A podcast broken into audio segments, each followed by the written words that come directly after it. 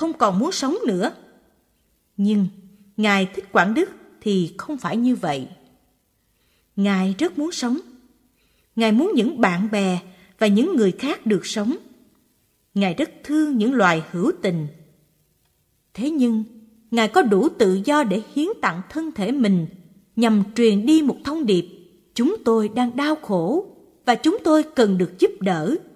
Với lòng từ bi bao la, Ngài đã có thể ngồi yên trong lửa, trong một trạng thái định toàn hảo. Tôi đã chia sẻ với tiến sĩ Khiên rằng, khi Đức Chúa chết trên cây thập giá, Ngài cũng đã lựa chọn để chết vì lợi ích của những người khác, vì mong muốn giúp đỡ chứ không phải vì tuyệt vọng. Đó đúng là những gì mà Ngài Thích Quảng Đức muốn làm. Ngài thực hiện hành động này không phải vì tuyệt vọng mà vì hy vọng và thương yêu. Sử dụng thân thể mình để làm thay đổi một tình trạng tuyệt vọng. Tự thiêu như vậy là một hành động hiến tặng. Những gì mà Ngài Thích Quảng Đức và Bồ Tát Dược Vương muốn hiến tặng trong hành động tự thiêu không chỉ là thân thể, mà còn là quyết tâm mạnh mẽ giúp đỡ những người khác. Quyết tâm xuất chúng này là nền tảng của hành động gây chấn động, chuyển tải thành công một thông điệp không thể quên được và truyền trao tuệ giác của họ đi khắp nơi một cách kín đáo. Tôi kể câu chuyện này không phải vì tôi nghĩ bạn nên làm một cái gì đó mạnh mẽ và quyết liệt như vậy, mà chỉ đơn giản là để minh họa cho sức mạnh của hành động im lặng. Tất cả chúng ta đều muốn thay đổi một số việc hay thuyết phục ai về một điều gì đó. Nếu bạn có một vài vấn đề nhỏ ở nơi làm việc hay trong một mối quan hệ mà bạn muốn thay đổi và bạn đã cố gắng nói về nó nhưng không có kết quả, thì hãy xem thử có thể bạn tìm thấy sức mạnh trong hành động không lời thực tập trị liệu nếu đời sống hàng ngày của chúng ta đầy ấp tiếng ồn, vội vã, hoang mang, thì chúng ta sẽ dễ dàng đánh mất ý thức về những yếu tố lành mạnh, nâng đỡ chung quanh như không khí tươi mát, ánh nắng mặt trời hoặc những loài cây cối. Bài tập sau đây có thể được thực tập bất cứ ở đâu và bất cứ lúc nào ta chỉ cần có một nơi thoải mái để ngồi thở, thư giãn và mỉm cười. Một nụ cười nhẹ nhàng có thể làm buông thư tất cả những cơ mặt và đem đến sự dễ chịu cho thân tâm. Vì vậy, không chỉ nói mỉm cười, mà hãy thực sự mỉm cười đi. Ta cũng có thể tự làm những bài thơ ngắn nuôi dưỡng mình. Ta có thể tự làm mới mình bằng cách tiếp xúc với những yếu tố nuôi dưỡng và trị liệu quanh ta. Ta cũng có thể mang những hình ảnh đẹp đẽ, tươi mát trong tàn thức lên để nuôi mình. Ví dụ như khi đứng giữa một thành phố bận rộn, ta có thể nhớ lại những hình ảnh trên núi hoặc ở biển. Thở vào, tôi ý thức về không khí thở ra, tôi tận hưởng không khí. Ý thức về không khí, tận hưởng. Thở vào, tôi ý thức về mặt trời. Thở ra, tôi mỉm cười với mặt trời. Ý thức về mặt trời, mỉm cười. Thở vào, tôi ý thức về những cây xanh. Thở ra tôi mỉm cười với những cây xanh. Ý thức về cây xanh, mỉm cười. Thở vào, tôi ý thức về các em bé. Thở ra, tôi mỉm cười với các em bé. Ý thức về các em bé, mỉm cười. Thở vào, tôi ý thức về không khí miền đồng quê.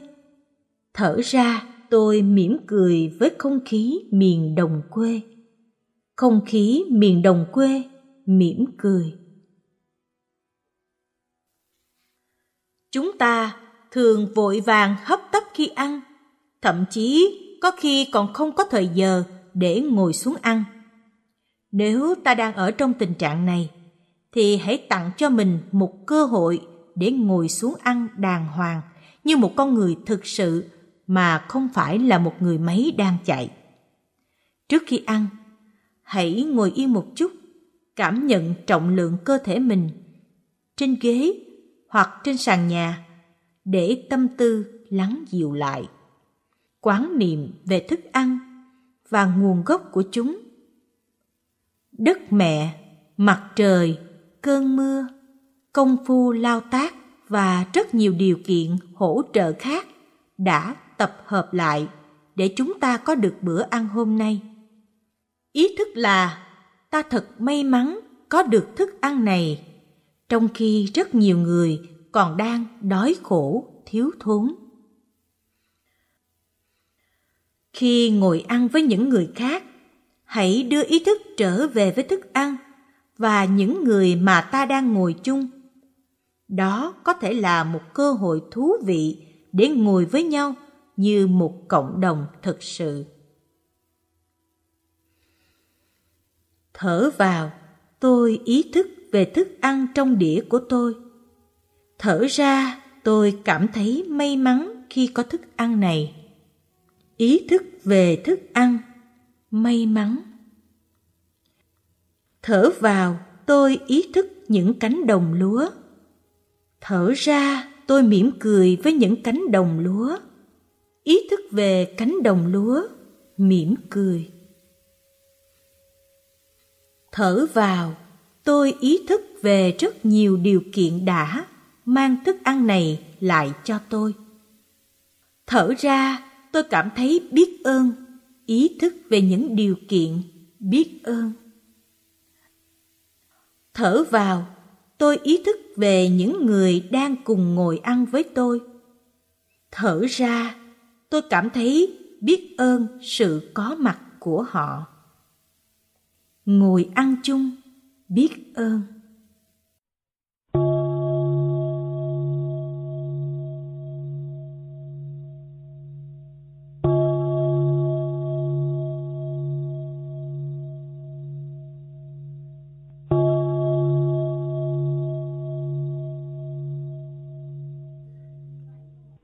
Chương 4 Lắng nghe sâu.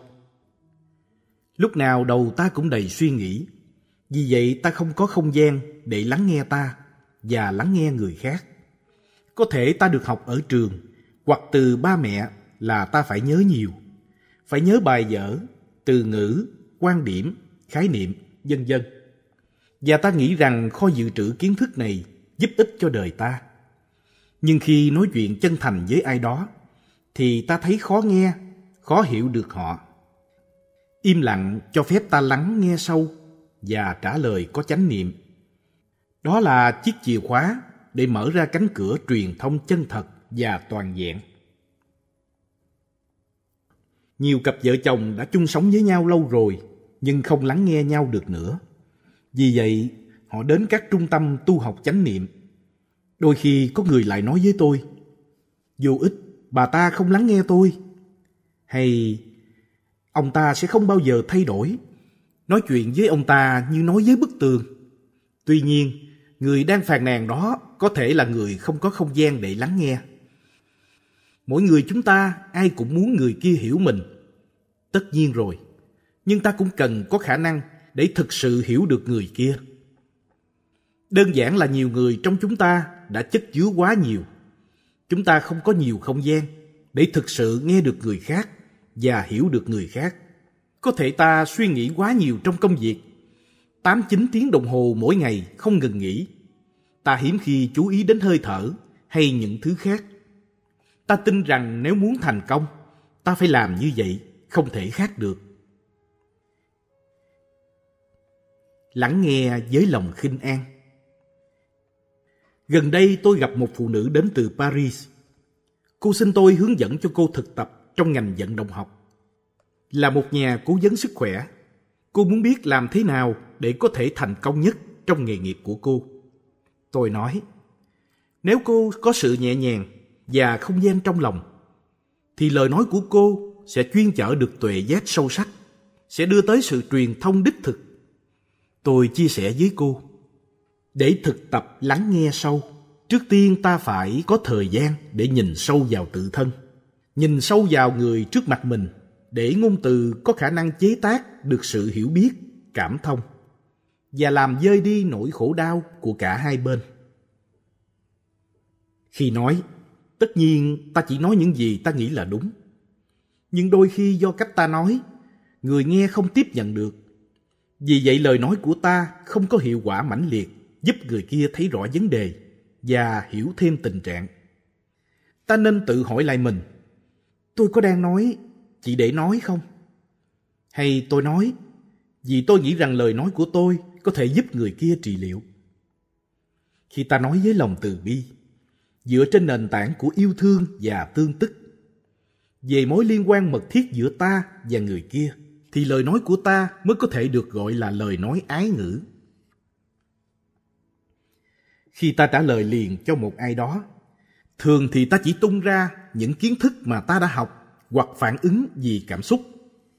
Khi nghe lời chia sẻ hoặc vấn đề của người khác, ta không để thời gian để lắng nghe sâu và nhìn sâu vào những gì người kia nói. Ta chỉ phát ra những lời đối đáp, những câu trả lời nhanh lẹ. Điều này không ích lợi gì cả. Lần tới có ai hỏi mình điều gì thì đừng trả lời ngay. Hãy tiếp nhận câu hỏi hoặc lời chia sẻ và để cho nó thấm vào mình, để người kia thấy là họ đang lắng nghe thực sự. Tất cả chúng ta đặc biệt là những người có nghề nghiệp giúp đỡ người khác. Rèn luyện mình bằng kỹ năng này sẽ mang lại nhiều lợi lạc. Chúng ta phải thực tập làm cho được và làm cho hay. Trước tiên ta phải lắng nghe chính mình. Nếu không lắng nghe chính mình sâu sắc, thì ta không thể lắng nghe người khác sâu sắc được. Chúng ta cần dung trồng và nuôi dưỡng con đường tâm linh trong đời sống hàng ngày nếu ta thực sự muốn nhẹ nhàng thảnh thơi và khinh an. Ta cần phải thực tập để khôi phục lại không gian trong ta. Chỉ khi nào ta có khả năng khơi mở không gian trong lòng thì ta mới có thể thực sự giúp được người khác. Dù ta đi bộ hay đi xe buýt, bất kỳ ở đâu, ta cũng có thể dễ dàng nhận ra những người có không gian trong lòng. Có lẽ chúng ta đã từng gặp những người này rồi, cho dù ta không biết họ là ai nhưng ta thấy thoải mái với họ bởi vì họ dễ chịu và thư thái. Họ không có nhiều lịch trình trong đầu. Nếu mở rộng không gian trong lòng, ta sẽ thấy mọi người muốn đến gần ta. Ngay cả những người trước đây đã từng lánh mặt ta, như con gái tuổi mới lớn, vợ hay chồng mà mình từng cãi lộn, cha mẹ, vân vân. Ta không cần phải làm gì cả, không cần phải dạy gì, thậm chí không cần phải nói gì nếu ta thực tập cho chính mình, tạo không gian và sự yên tĩnh trong lòng, thì người khác sẽ hướng về không gian ấy. Mọi người chung quanh ta sẽ cảm thấy thoải mái khi gần ta, vì phẩm chất có mặt của ta. Đó là đạo đức vô hành. Chúng ta đừng suy nghĩ đưa tâm về đoàn tụ với thân và có mặt thật sự. Vô hành rất quan trọng. Vô hành không phải thụ động hay trì trệ nó là một trạng thái cởi mở, sáng tạo và phong phú. Chúng ta chỉ cần ngồi yên, rất tỉnh thức, nhẹ nhàng. Và khi người khác đến ngồi với ta, họ cảm thấy nhẹ nhàng khinh an ngay. Cho dù ta không làm gì để giúp, người kia cũng nhận được rất nhiều từ ta. Có không gian để lắng nghe bằng tâm từ bi là tinh yếu cho một tình bạn chân thật, một tình đồng nghiệp chân thật, một người cha người mẹ đích thực, một người bạn hôn phối đích thực. Người đó không cần phải là một chuyên gia tâm lý để lắng nghe giỏi. Thực tế, nhiều nhà tâm lý trị liệu không có khả năng lắng nghe, bởi vì họ có quá nhiều khổ đau. Họ học về tâm lý nhiều năm, biết rất nhiều phương pháp kỹ thuật, nhưng trong tim họ có nhiều khổ đau mà họ không có khả năng trị liệu và chuyển hóa, không có khả năng hiến tặng cho chính họ niềm vui không có khả năng giải trí để quân bình với những khổ đau mà họ đã nhận vào từ khách hàng. Vì vậy, họ không có không gian để giúp đỡ người khác cho có hiệu quả.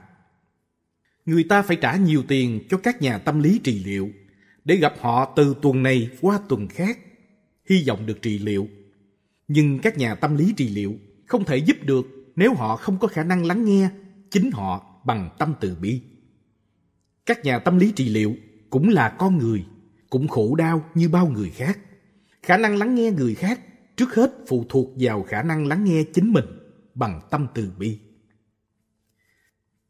Các nhà chuyên nghiệp muốn giúp người khác cần phải có bình an trong lòng thì mới giúp được.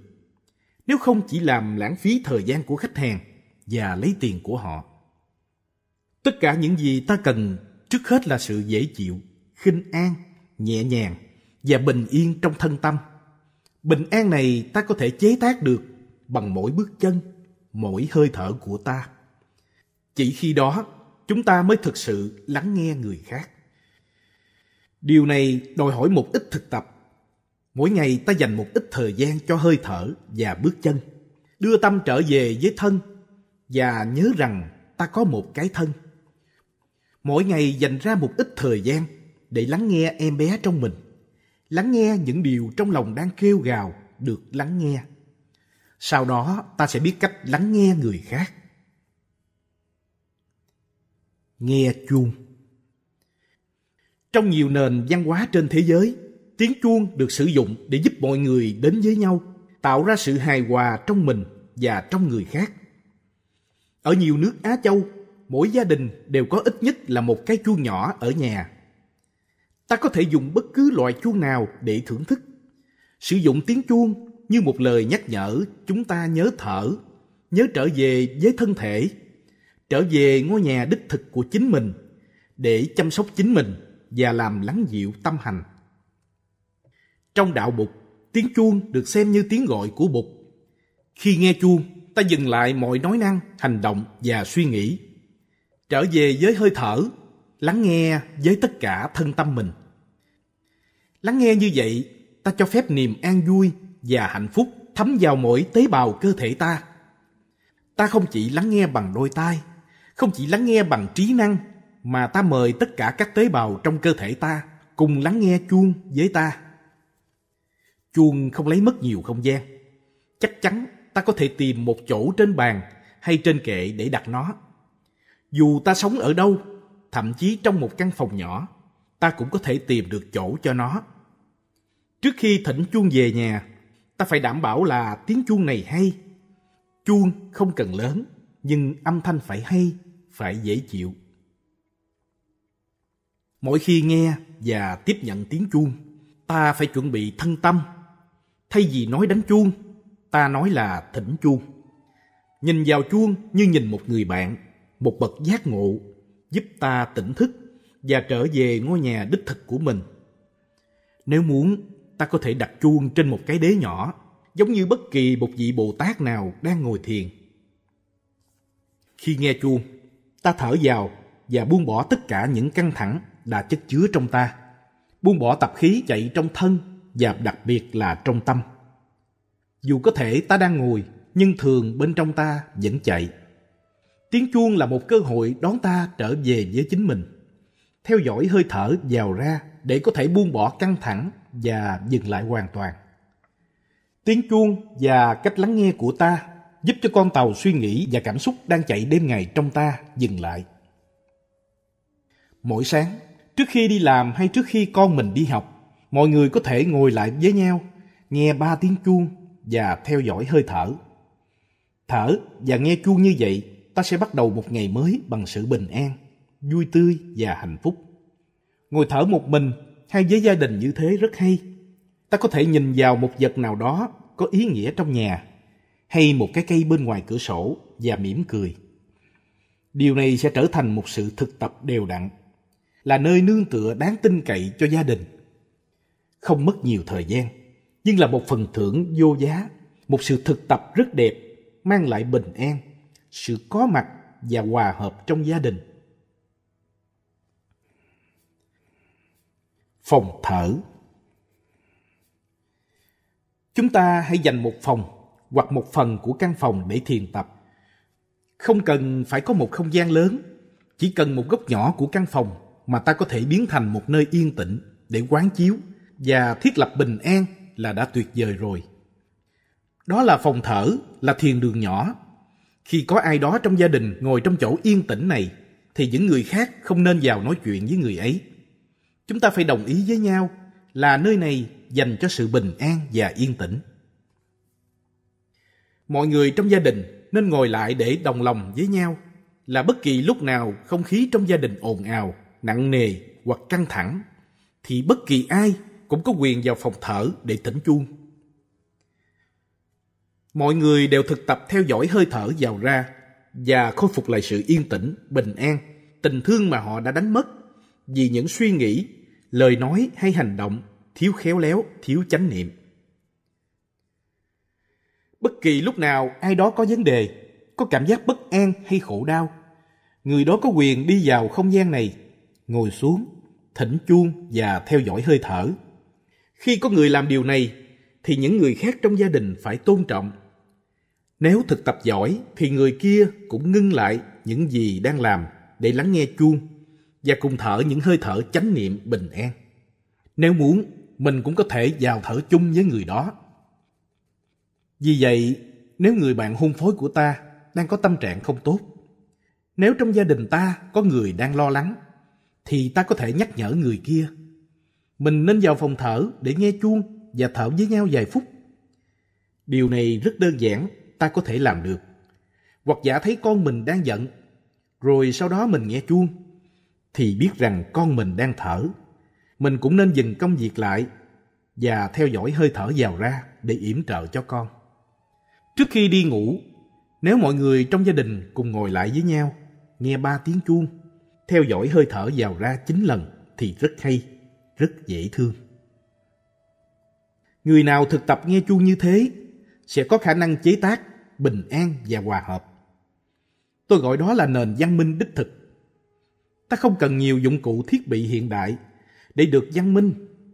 Chúng ta chỉ cần một cái chuông nhỏ, một nơi yên tĩnh cùng với hơi thở vào ra trong chánh niệm.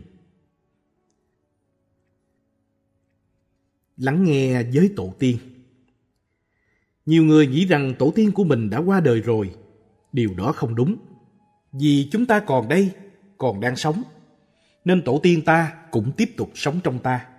Tổ tiên đã trao truyền họ cho ta với tất cả những tài năng, kinh nghiệm, hạnh phúc và khổ đau của họ. Họ hoàn toàn có mặt trong mọi tế bào cơ thể ta. Cha ta, mẹ ta đều có mặt trong ta. Chúng ta không thể lấy họ ra khỏi mình. Khi nghe chuông, ta có thể mời tất cả các tế bào trong ta cùng nghe chuông với ta. Đồng thời tất cả tổ tiên từ bao đời cũng đang lắng nghe chuông với ta. Nếu biết cách nghe, bình an sẽ thấm vào mỗi tế bào cơ thể ta.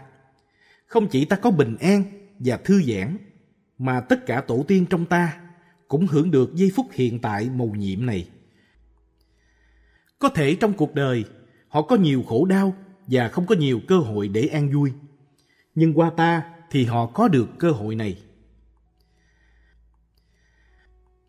Thông thường ta nghĩ rằng lắng nghe là lắng nghe người khác, lắng nghe những thứ khác quanh mình. Nhưng như đã nói trước đây, lắng nghe chính mình là bước đầu tiên để có thể nghe được người khác. Nếu lắng nghe mình, ta sẽ thấy rằng không có một tiếng nói đơn độc nào, không có một cái ta riêng biệt nào. Đây là một tuệ giác có được nhờ sự thực tập chánh niệm. Chúng ta khám phá ra mối liên hệ thâm sâu giữa ta và những người đi trước. Nhờ họ mà ta có thể biểu hiện. Chúng ta là một cộng đồng tế bào. Tất cả tổ tiên ta đều có mặt trong ta. Chỉ cần lắng tai nghe là ta có thể nghe được tiếng nói của họ. Đừng kẹt vào ngôn từ. Nếu mỗi ngày ta thực tập im lặng một ít, cho dù chỉ vài phút thôi, ta sẽ ít bị kẹt vào ngôn từ hơn. Thực tập im lặng hùng tráng, nhuần nhuyễn, ta sẽ tự do như một con chim, tiếp xúc được với những tinh hoa của sự sống. Ngài Vô Ngôn Thông, một trong những người sáng lập ra thiền phái Phật giáo ở Việt Nam, có viết Đừng hỏi tôi thêm một điều gì nữa, bản chất của tôi là vô ngôn. Muốn thực tập nói lời chánh niệm, ta phải có khả năng thực tập im lặng. Rồi ta có thể kiểm nghiệm kỹ càng những cái thấy của ta và những nội kết ảnh hưởng đến lối suy nghĩ của ta. Im lặng là nền tảng tốt nhất để nhìn sâu. Khổng tử có nói, Thượng đế không nói gì cả. Tuy nhiên, Thượng đế nói với ta rất nhiều nếu ta biết lắng nghe. Nếu ta lắng nghe bằng tâm tĩnh lặng, thì mỗi tiếng chim, mọi tiếng gió thủ thủy qua cành thông sẽ nói chuyện với ta. Tất cả chúng ta ai cũng muốn truyền thông với người thương của mình và có rất nhiều cách truyền thông mà không cần lời nói. Một khi dùng ngôn từ, ta có khuynh hướng biến chúng thành nhãn hiệu mà ta cho là sự thật, là chân lý. Chẳng hạn như những từ công việc lặt vặt, con cái, đàn ông, đàn bà, mang đến trong tâm thức ta những hình ảnh, những nhận thức nào đó có thể khó để thấy được một bức tranh tổng thể vượt ngoài sự xây dựng của tâm thức. Nếu thực sự muốn truyền thông với người thương, ta cần ý thức đến những cách vô ngôn. Không cần lời nói mà vẫn truyền thông được, dù bằng ý thức hay vô thức. Thanh lọc tâm ý Nhiều nền văn hóa thực tập thanh lọc cơ thể bằng cách nhịn ăn trong các ngày lễ tôn giáo, những buổi lễ nhập môn, những buổi lễ khai mạc hay vì những lý do khác. Có những người thanh lọc vì lý do sức khỏe. Điều này không những có giá trị cho thân thể mà còn có giá trị cho tâm thức. Mỗi ngày chúng ta tiếp nhận vào rất nhiều thứ như ngôn từ, hình ảnh, âm thanh, vân vân. Nên chúng ta cần một ít thời gian dừng lại để tiêu thụ những thứ ấy. Để cho tâm thức ta được nghỉ ngơi. Một ngày mà không có xúc thực, thức ăn ta đưa vào cơ thể qua đường mắt, tai, mũi, thân và ý như email, video, sách báo. Chuyện trò là một cơ hội cho ta thanh lọc tâm ý, buông bỏ những sợ hãi, lo lắng, khổ đau đã đi vào tâm thức ta và tích lũy ở đó. Cho dù ta không nghĩ là ta có thể sống một ngày mà không có những phương tiện truyền thông công cộng, ta cũng có thể nghỉ ngơi đôi chút, sử dụng một âm thanh nào đó để dừng lại nếu ta muốn. Ngày nay, hầu hết mọi người không thể sống thiếu âm thanh. Bất cứ lúc nào ở một mình, đi bộ trên đường phố, lái xe, ngồi trên xe buýt hay trên tàu, mở cửa đi ra ngoài, vân vân. Hay thậm chí ngồi chơi với đồng nghiệp, với người thương ngay trước mặt ta. Ta vẫn cố nhét vào tâm thức một cái gì đó. Nếu ta quyết định chỉ làm một lúc một việc trong sự im lặng đích thực, dù là đang lái xe, đang chuẩn bị đồ ăn sáng, đang đi quanh xóm, vân vân Chúng ta sẽ hiến tặng cho mình một cơ hội nghỉ ngơi, không để cho những dòng kích thích liên tục xâm chiếm tâm thức ta. Tôi biết có một người mỗi khi đi siêu thị, nghe nhạc trong đó làm cho cô ta rất buồn. Những bài hát ấy gợi cho cô nhớ lại giai đoạn khó khăn trong đời cô. Cô thấy tâm mình hướng về những ký ức ấy mà không tập trung vào việc đi chợ. Khi nhận ra được điều này, cô rất ý thức và quyết định rất sáng suốt là cô phải chăm sóc tâm thức mình. Bây giờ mỗi khi đi siêu thị, cô ta đóng tay lại để không bị tán tâm hay trầm cảm bởi những bài hát đó. Thực ra, ta không cần phải đóng tay lại để thanh lọc âm thanh. Mỗi ngày chúng ta chỉ cần dành vài phút cho sự vắng lặng. Không có ngôn ngữ nào từ bên ngoài đi vào hay không có ngôn ngữ nào đang cuồn cuộn từ trong tâm thức đi lên thì chúng ta sẽ có cơ hội để thực sự lắng nghe chính mình. Đây là một món quà quý giá, sâu sắc mà ta có thể hiến tặng cho chính mình và cho người khác. Vì nó sẽ giúp ta lắng nghe người khác trọn vẹn hơn. Thực tập bốn câu thần chú Bốn câu thần chú là pháp môn thực tập mà bất kỳ ai cũng có thể làm được, kể cả trẻ em. Những câu thần chú giúp ta làm lớn mạnh khả năng lắng nghe sâu và khả năng có mặt trong mối quan hệ giữa mình và người mình thương. Thần chú là một công thức thần diệu, có thể chuyển hóa tình trạng ngay lập tức mà không cần phải đợi thêm một giây phút nào cả. Điều kiện làm cho sự thực tập này có hiệu quả tốt là chánh niệm và chánh định. Không có hai yếu tố này thì thần chú sẽ không linh ứng, sẽ không có hiệu quả. Để thực tập những câu thần chú này, Điều quan trọng là ta phải làm lắng dịu những suy nghĩ cho tâm tư định tĩnh và tạo không gian thoáng rộng trong lòng. Nếu không thì ta không thực sự có mặt cho người khác. Duy trì sự định tĩnh và không gian ngay cả khi người khác trả lời mình.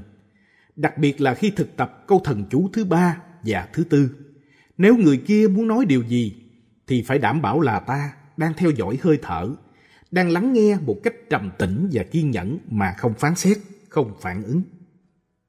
Khi thực hiện câu thần chú thứ tư, ta sử dụng sự trầm tĩnh bên trong cùng với những lời nói đã được chọn lựa kỹ càng để mang lại sự trị liệu, hòa giải và cảm thông. Ta tạo không gian bên trong cho chính ta và hiến tặng không gian cho người khác. Câu thần chú thứ nhất là Mẹ ơi, con đang có mặt cho mẹ đây. Hoặc là Em ơi, anh đang có mặt cho em đây. Khi thương ai, ta muốn hiến tặng những gì đẹp nhất của ta cho người đó. Đó là sự có mặt đích thực của ta. Ta chỉ có thể thương yêu khi nào ta có mặt thực sự. Chỉ nói lên thôi thì không có kết quả. Chúng ta phải thực tập có mặt cho chính ta và cho người ta thương bằng hơi thở chánh niệm. Bằng bước chân thiền hành hay bất kỳ pháp môn thực tập nào giúp ta có mặt như một người tự do. Trước hết, hãy sử dụng câu thần chú này với chính bản thân mình. Trở về với chính mình, chế tác năng lượng trầm tĩnh và tạo không gian trong lòng, cho phép ta thật sự có mặt cho người kia và nói lên một câu thần chú một cách thành thật. Câu thần chú thứ hai là Mẹ ơi, con biết mẹ có đó nên con rất hạnh phúc. Hoặc là Em ơi, anh biết em có đó nên anh rất hạnh phúc. Thương nghĩa là công nhận sự có mặt của người ta thương. Câu thần chú này chỉ có thể thực hiện được khi ta đã thực tập câu thần chú thứ nhất. Chỉ khi nào ta có mặt 100%, ta mới có thể nhận diện sự có mặt của người kia một cách trọn vẹn và người kia mới cảm nhận được tình thương chân thật mà ta dành cho họ. Nếu có mặt thật sự và có chánh niệm, ta sẽ có khả năng thấy được khi nào người thương của ta đau khổ. Lúc đó ta thực tập có mặt sâu sắc và trọn vẹn. Rồi đến bên người đó và đọc lên câu thần chú thứ ba. Mẹ ơi, con biết mẹ đang khổ đau nên con có mặt đây cho mẹ. Hoặc là em ơi, anh biết là em đang khổ đau nên anh có mặt cho em đây. Khi khổ đau, người ta muốn người mình thương biết là mình đang khổ đau. Điều này rất con người và rất tự nhiên. Nếu người ta thương không ý thức hoặc không biết là ta đang đau khổ thì ta lại càng khổ hơn. Vì vậy, sử dụng câu thần chú này để nâng cao ý thức của mình. Và khi người kia nhận ra là ta biết được họ đang khổ đau, thì nỗi khổ của họ sẽ rơi đi rất nhiều. Cho dù ta chưa làm gì cả, mà người kia cũng bớt khổ đi rồi.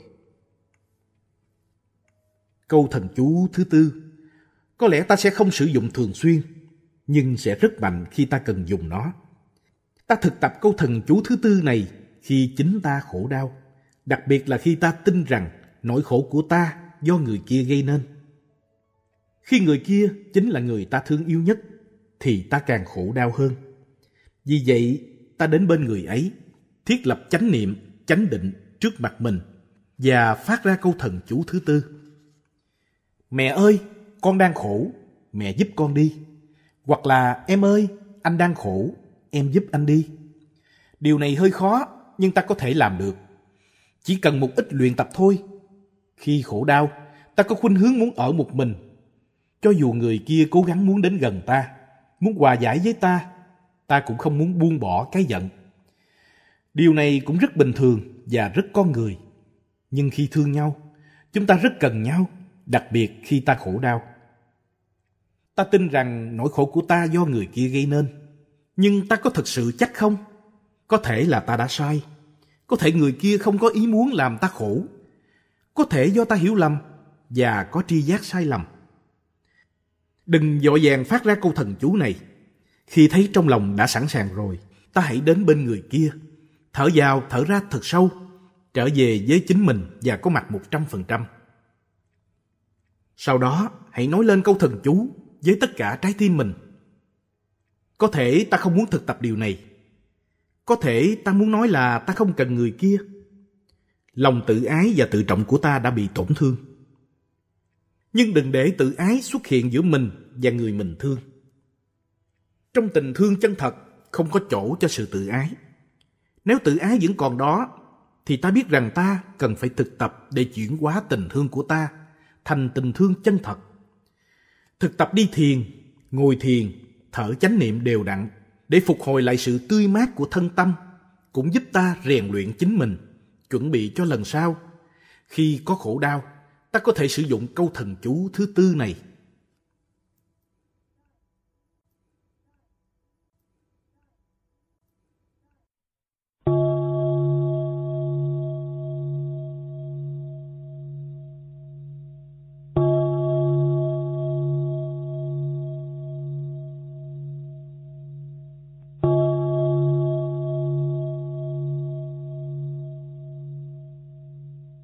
Chương 5 Sức mạnh tĩnh lặng Tôi vẫn còn nhớ khoảng thời gian ở Huế năm 1947 khi còn là học tăng ở Phật học viện Báo Quốc, không xa chùa tổ bao nhiêu. Chùa tổ là nơi tôi được xuất gia và tu học. Lúc đó, quân đội Pháp đã chiếm đóng toàn bộ vùng này và thiết lập căn cứ quân sự ở đây. Vì vậy, chung quanh chúng tôi thường nghe tiếng súng nổ giữa quân đội Pháp và lính Việt Nam. Những người dân sống trên các đồi cao thường lập nên những pháo đài bảo vệ. Có những đêm, dân làng phải rút vào nhà để tránh những đợt nã súng. Buổi sáng khi thức dậy, có khi người ta thấy vài thi thể rớt lại từ trận đánh của đêm trước với những khẩu hiệu trên đường được viết bằng vôi trắng hòa với máu. Thỉnh thoảng cũng có các tu sĩ đi ngang qua những con đường vắng vẻ này, nhưng hầu như không ai dám đi vào khu vực đó. Đặc biệt là những người dân thành phố Huế vừa mới trở về sau đợt sơ tán. Cho dù chùa Báo Quốc nằm ở gần nhà ga, cũng hiếm có ai liều mạng đến đó. Điều ấy cũng nói lên được sự hiểm nguy của vùng này. Mỗi tháng, từ Phật học viện Báo Quốc tôi thường về thăm chùa tổ một lần. Sáng hôm ấy, trời còn khá sớm, khi những giọt sương còn động trên đầu ngọn cỏ. Tôi về thăm chùa tổ, trong đẩy mang theo một chiếc y và vài quyển kinh, trên tay cầm chiếc nón lá. Tôi thấy lòng nhẹ nhàng, hân hoan khi nghĩ đến chuyện được thăm thầy, thăm huynh đệ và thăm ngôi chùa cổ kính uy nghiêm. Vừa băng qua ngọn đồi, tôi bỗng nghe một tiếng gọi lớn. Trên đỉnh đồi, phía trên con đường, tôi thấy một người lính Pháp đang vẫy tay ngoắt tôi lại. Tôi nghĩ anh ta đang chọc ghẹo tôi vì tôi là một ông thầy tu, nên tôi quay lại và tiếp tục đi xuống đường. Nhưng bỗng nhiên, tôi có cảm giác đó không phải là chuyện chọc phá. Tôi nghe tiếng gót giày của anh lính Pháp chạy theo sau lưng tôi. Có lẽ anh ta muốn tìm tôi. Cây đẩy tôi mang theo trông có vẻ đáng nghi ngờ. Tôi ngừng lại và đứng đợi. Một người lính trẻ với khuôn mặt gầy nhưng đẹp trai tiến lại gần tôi. Anh đi đâu đó? Anh ta hỏi tôi bằng tiếng Việt. Qua cách phát âm, tôi biết anh là người Pháp và vốn liếng tiếng Việt của anh còn rất giới hạn. Tôi mỉm cười và hỏi anh bằng tiếng Pháp. Nếu tôi trả lời bằng tiếng Việt, anh có hiểu không? Khi nghe tôi nói bằng tiếng Pháp, gương mặt anh sáng lên. Anh nói rằng anh không có ý định điều tra tôi. Anh chỉ muốn hỏi tôi một vài điều. Thầy sống ở chùa nào? Anh ta hỏi. Khi tôi trả lời là tôi đang sống ở chùa Báo Quốc, anh ta trông có vẻ thích thú. Chùa Báo Quốc, anh ta lặp lại đó có phải là ngôi chùa lớn trên đồi gần nhà ga không? Khi tôi gật đầu, anh bèn chỉ lên một trạm bơm trên đồi, với vẻ cảnh giác và nói Nếu thầy không quá bận, chúng ta hãy lên trên kia nói chuyện một lát. Chúng tôi ngồi xuống gần trạm bơm. Anh ta kể cho tôi nghe về cuộc viếng thăm chùa báo quốc của anh và năm người lính khác cách đó 10 ngày. Họ đến chùa vào lúc 10 giờ tối để lùng sục Việt Minh sau khi được nghe báo cáo là Việt Minh sẽ tụ tập ở đó. Chúng tôi mang theo súng và quyết bắt cho được họ. Chỉ thị của cấp trên là bắt họ, thậm chí thủ tiêu họ nếu cần thiết. Nhưng khi vào trong chùa, chúng tôi rất sửng sốt. Bởi vì có quá đông Việt Minh ở đó hả? Không không, anh ta kêu lên. Nếu thấy Việt Minh, chúng tôi đã không sửng sốt. Chúng tôi sẽ tấn công cho dù có nhiều bao nhiêu đi nữa. Vậy các anh ngạc nhiên vì điều gì? Những gì xảy ra quá bất ngờ cho tôi. Trong quá khứ, bất kể nơi nào chúng tôi lùng sục, hoặc là người ta bỏ chạy, hoặc là người ta rơi vào tình trạng sợ hãi, hoảng loạn. Người ta đã bị khủng bố quá nhiều lần, cho nên họ mới sợ hãi bỏ chạy. Tôi giải thích. Tôi không có thói quen khủng bố hoặc đe dọa người khác.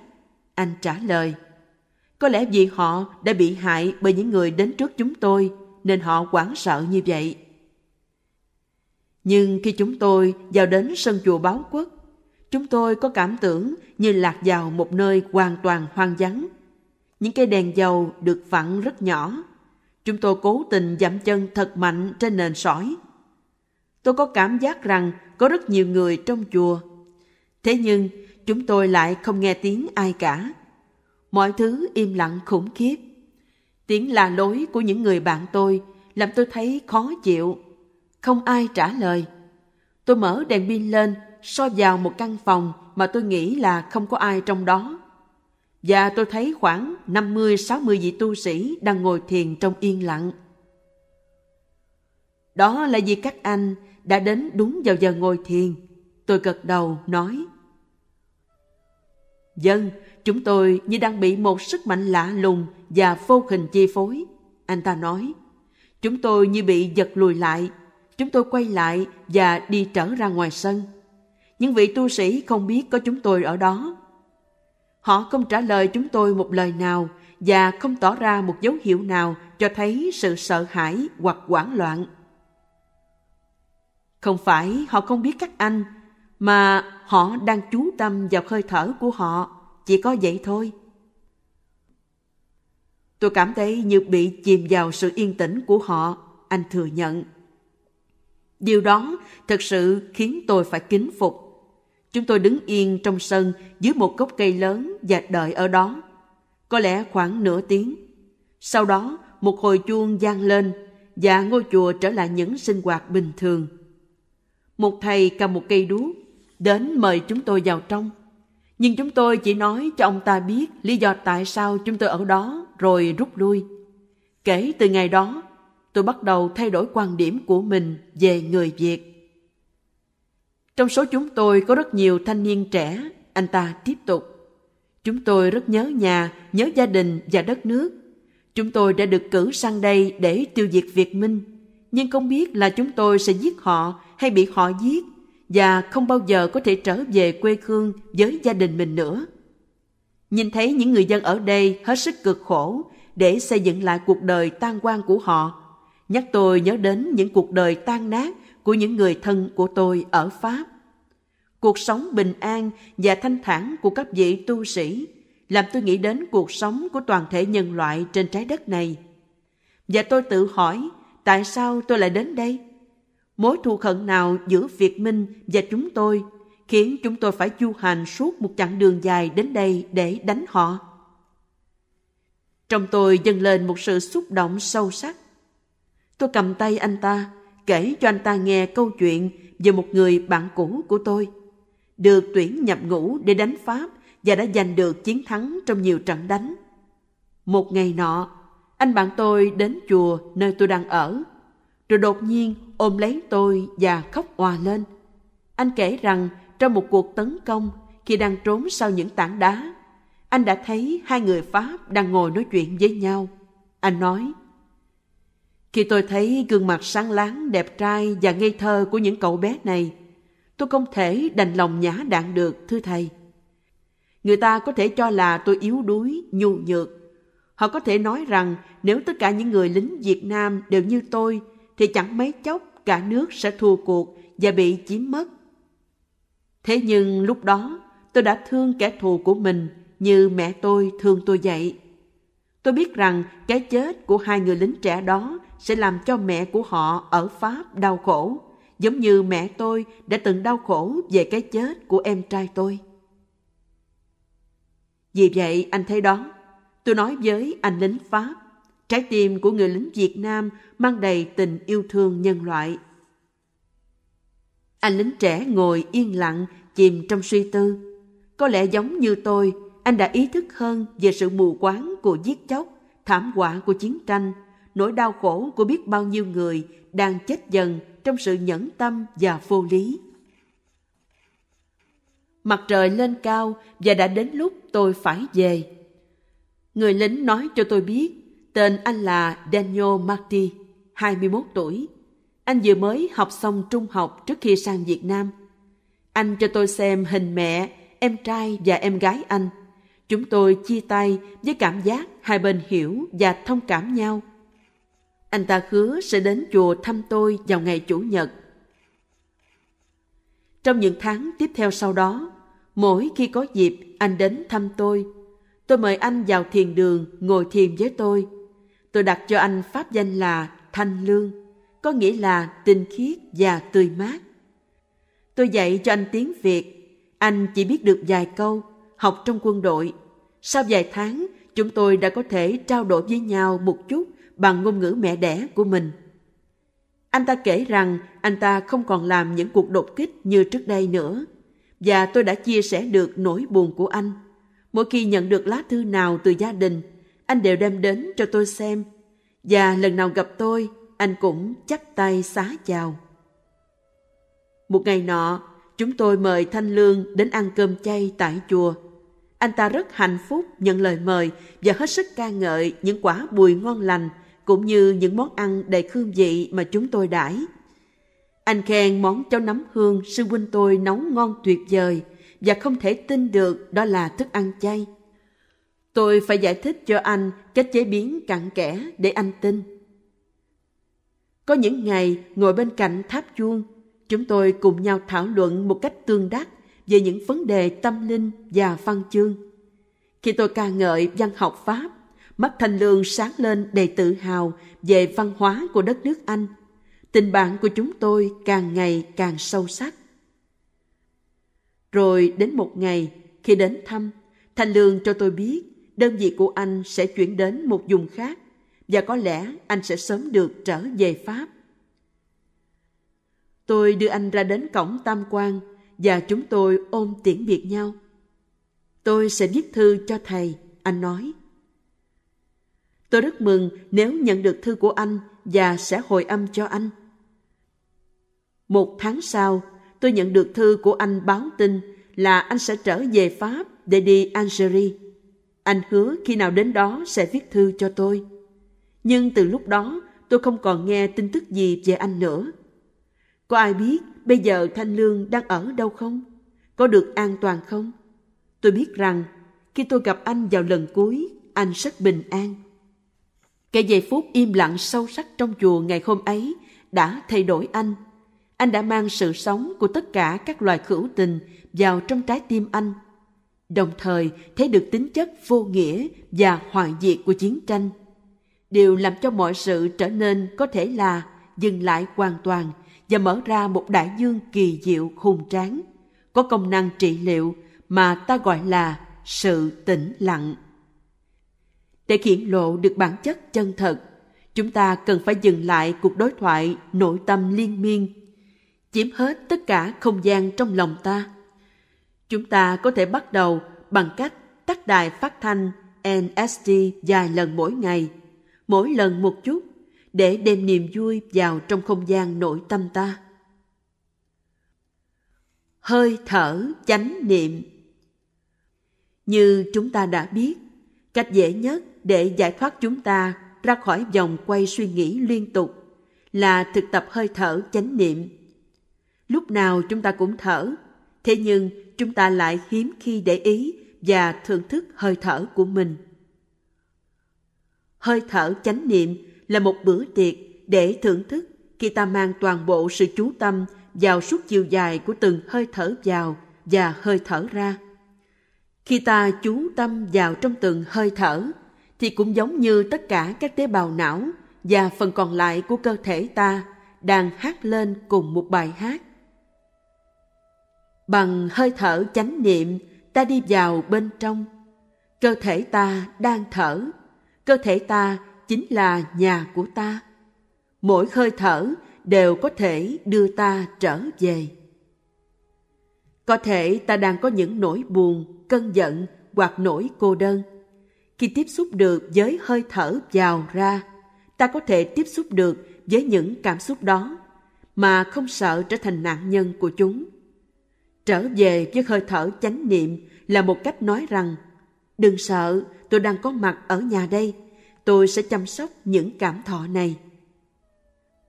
Hơi thở chánh niệm là trụ sở chính. Nếu muốn thực hiện được những nguyện ước của mình, muốn xây dựng truyền thông với gia đình và bạn bè, muốn giúp đỡ cho đoàn thể, ta nên bắt đầu với hơi thở. Mỗi hơi thở, mỗi bước chân, mỗi hành động được làm trong chánh niệm sẽ nuôi dưỡng ta. Tạo không gian cho chánh niệm dễ hơn ta nghĩ. Nhiều người trong chúng ta nghĩ rằng cuộc sống của chúng ta quá bận rộn, không còn chỗ để nuôi dưỡng chánh niệm. Thế nhưng, thực ra sống chánh niệm là vấn đề thay đổi thái độ và nhớ lại mục đích thực sự của mình mà không phải nhét thêm một thiền tập vào lịch sinh hoạt hàng ngày. Ta không cần phải ở trong phòng thiền hoặc đợi có giờ rảnh để thực tập chánh niệm. Tuy đó dĩ nhiên là điều tuyệt vời để tận hưởng khi ta có cơ hội.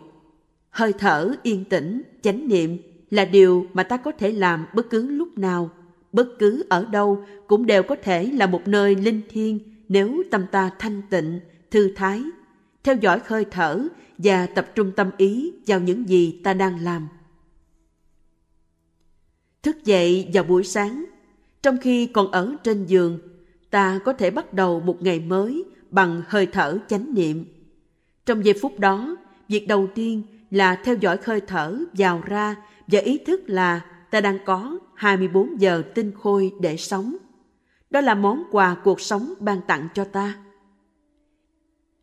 Khi mới xuất gia là một chú sa di, tôi phải học thuộc lòng nhiều bài thi kệ để giúp tôi thực tập chánh niệm. Bài thi kệ đầu tiên là Thức dậy miệng mỉm cười, hầm bốn giờ tinh khôi, xin nguyện sống trọn vẹn, mắt thương nhìn cuộc đời. Như chúng ta thấy, bài kệ có bốn câu.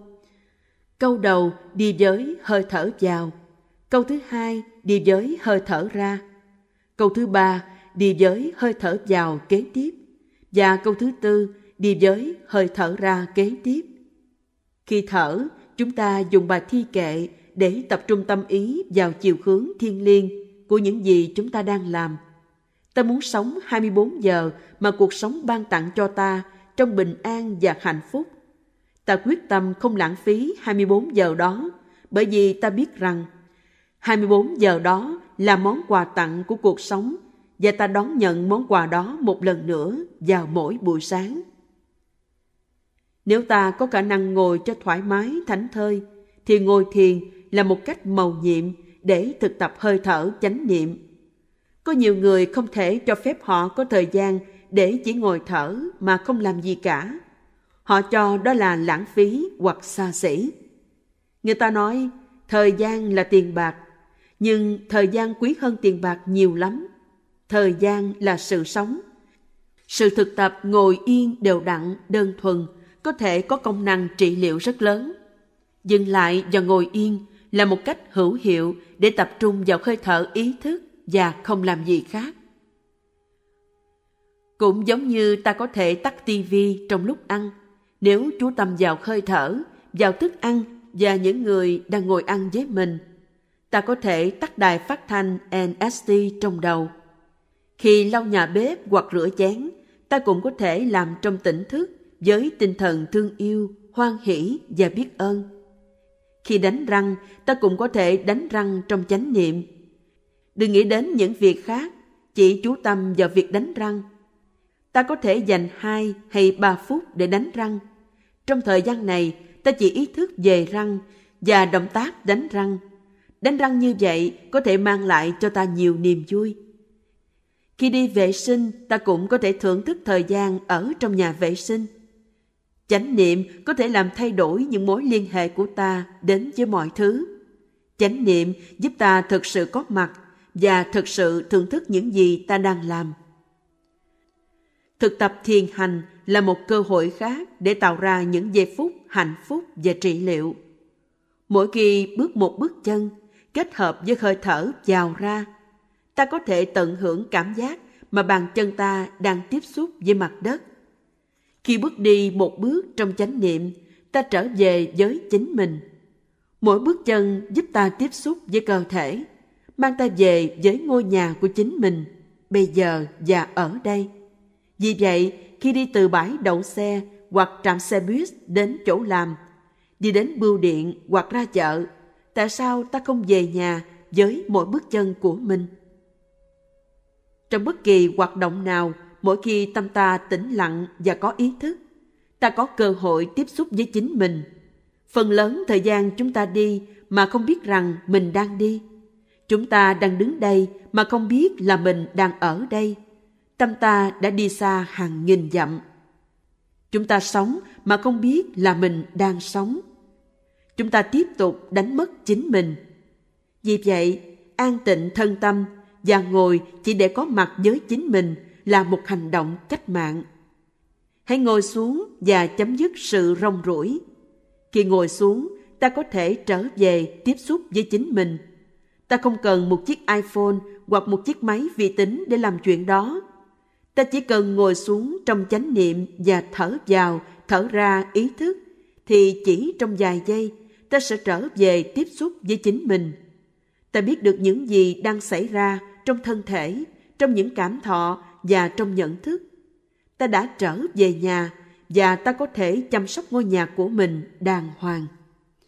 Có thể ta đã đi ra khỏi nhà mình một thời gian dài và ngôi nhà của ta đang lộn xộn bừa bãi. Chúng ta thật có lỗi biết bao nhiêu khi phớt lờ những gì mà cơ thể chúng ta đang cảm nhận. Những cảm xúc nào đang trỗi dậy trong chúng ta? Những tri giác sai lầm nào đang dẫn dắt suy nghĩ và lời nói của chúng ta? Thực sự quay về nhà có nghĩa là ngồi xuống và có mặt với chính mình, thiết lập lại truyền thông với chính mình và chấp nhận tình trạng hiện tại. Cho dù đó là một bãi chiến trường, ta cũng có thể chấp nhận nó. Và đó là khởi điểm để thay đổi thái độ, định hướng lại chính mình, nhằm đi xa trên một hướng đi tích cực hơn. Tôi thường nghĩ về Thanh Lương khi anh có thể có được một khoảng yên lặng sâu sắc trong ngôi chùa báo quốc và mang nó theo cùng anh vào cuộc chiến tranh hỗn loạn. Cho dù chúng ta đang có những rối loạn đặc biệt của riêng mình, chúng ta vẫn có thể tìm ra không gian cho sự yên tĩnh mỗi ngày, giúp chúng ta có được sự bình an cho tình trạng đó. Thậm chí có thể chỉ cho chúng ta một hướng đi mới để ra khỏi đám hỗn độn đó. Có lần tôi tổ chức một khóa tu trong một tu viện trên núi ở phía bắc California. Bắt đầu khóa tu, bỗng có một đám cháy lớn lan nhanh ở cạnh bên. Trong khi ngồi thiền và đi thiền hành, chúng tôi nghe tiếng của nhiều chiếc máy bay trực thăng. Âm thanh đó thực sự không dễ chịu chút nào. Đối với nhiều người, kể cả tôi, cho dù là người Việt hay người Mỹ gốc Việt, tiếng máy bay trực thăng đồng nghĩa với súng ống, với chết chóc, với bom đạn hoặc với cả cái chết nữa. Chúng tôi đã sống qua suốt một thời kỳ chiến tranh khốc liệt. Do đó, có cảm giác rất bất an khi nghe tiếng máy bay trực thăng và nó gợi cho chúng tôi nhớ lại cái thời kỳ bạo động đó. Cho dù có những người trong khóa tu chưa từng trải qua chiến tranh, thì cái âm thanh đó vẫn rất nặng nề và nhiễu loạn. Tuy nhiên, những chiếc máy bay trực thăng vẫn ở đó, và chúng tôi cũng vậy. Vì thế, chúng tôi chọn cách thực tập lắng nghe tiếng máy bay trực thăng bằng chánh niệm. Nghe một âm thanh dễ chịu như tiếng chuông, người ta muốn đặt sự chú tâm vào đó. Chú tâm vào một âm thanh dễ chịu, thật dễ dàng để cảm thấy hạnh phúc và có mặt. Giờ đây, chúng tôi phải học cách chú tâm tích cực với tiếng máy bay trực thăng. Bằng chánh niệm, chúng tôi có khả năng nhắc nhở bản thân rằng đây không phải là chiếc máy bay trực thăng thời chiến tranh. Máy bay trực thăng này đang giúp dập tắt những đám cháy. Với ý thức đó, chúng tôi có thể chuyển hóa một cảm giác không dễ chịu thành cảm giác biết ơn và cảm kích. Vì tiếng máy bay trực thăng đến đều đặn mỗi vài phút, nếu không thực tập chánh niệm theo cách đó, chúng tôi sẽ rất mỏi mệt. Vì vậy, mỗi người trong số khoảng 600 người tham dự khóa tu đã thực tập thở vào và thở ra với tiếng máy bay trực thăng. Chúng tôi đọc thầm bài kệ nghe chuông được sửa đổi lại để phù hợp với hoàn cảnh đó. Lắng lòng nghe, lắng lòng nghe, tiếng máy bay trực thăng đưa tôi về với giây phút hiện tại. Và chúng tôi đã sống với nhau rất vui trong những ngày đó. Chúng tôi đã biến tiếng máy bay trực thăng thành một thứ hữu ích. 5 phút cho cuộc sống Nếu bạn chỉ mới bắt đầu thực tập thì hãy cố gắng dành 5 phút mỗi ngày để đi bộ trong im lặng và chánh niệm. Nếu ở một mình, bạn có thể làm việc chậm lại, càng chậm càng tốt. Bạn sẽ thấy rất hay nếu bắt đầu bằng việc đi thật chậm. Bước một bước, bạn thở vào. Bước thêm một bước, bạn thở ra. Khi thở vào, bạn bước một bước và bạn phải dừng lại mọi suy nghĩ để hoàn toàn tập trung tâm ý vào bước chân cũng như hơi thở. Nếu bạn không dừng lại được những suy nghĩ, thì hãy đứng lại, thở vào, thở ra, cho đến khi bạn hoàn toàn dừng lại được những suy nghĩ. Bạn sẽ cảm nhận được điều đó trong trạng thái chánh niệm. Có một cái gì đó sẽ thực sự làm thay đổi thân tâm bạn. Nếu bạn thành công khi đi được một bước như vậy, thì bạn sẽ biết cách để đi tiếp bước thứ hai. Bạn hãy bắt đầu trong 5 phút thôi, nhưng sau đó có thể bạn sẽ rất thích thú để làm tiếp vài lần như vậy trong ngày. Bây giờ người ta quá bận rộn, chúng ta luôn luôn bị đẩy ra khỏi giây phút hiện tại. Chúng ta không có cơ hội để thực sự sống đời sống của chúng ta. Chánh niệm giúp ta có thể nhận diện được điều đó. Đó đã là giác ngộ rồi. Vì thế, chúng ta bắt đầu từ sự giác ngộ, tỉnh giác này. Chúng ta thực sự muốn sống cuộc sống của chính mình. Chúng ta thực sự muốn dừng lại mà không bị đẩy ra khỏi cuộc sống. Và với sự thực tập hơi thở chánh niệm, ngồi thiền và đi thiền, ngay cả trong khi đánh răng, chúng ta cũng có thể dừng lại. Sự thực tập dừng lại có thể được thực hiện bất kỳ lúc nào trong ngày, kể cả lúc chúng ta đang lái xe. Buông bỏ, ta sẽ đạt được tự do. Với tự do đó, với sự buông bỏ đó, sự trị liệu có thể xảy ra, sự sống trở thành có thật, và niềm vui là điều mà chúng ta có thể đạt được.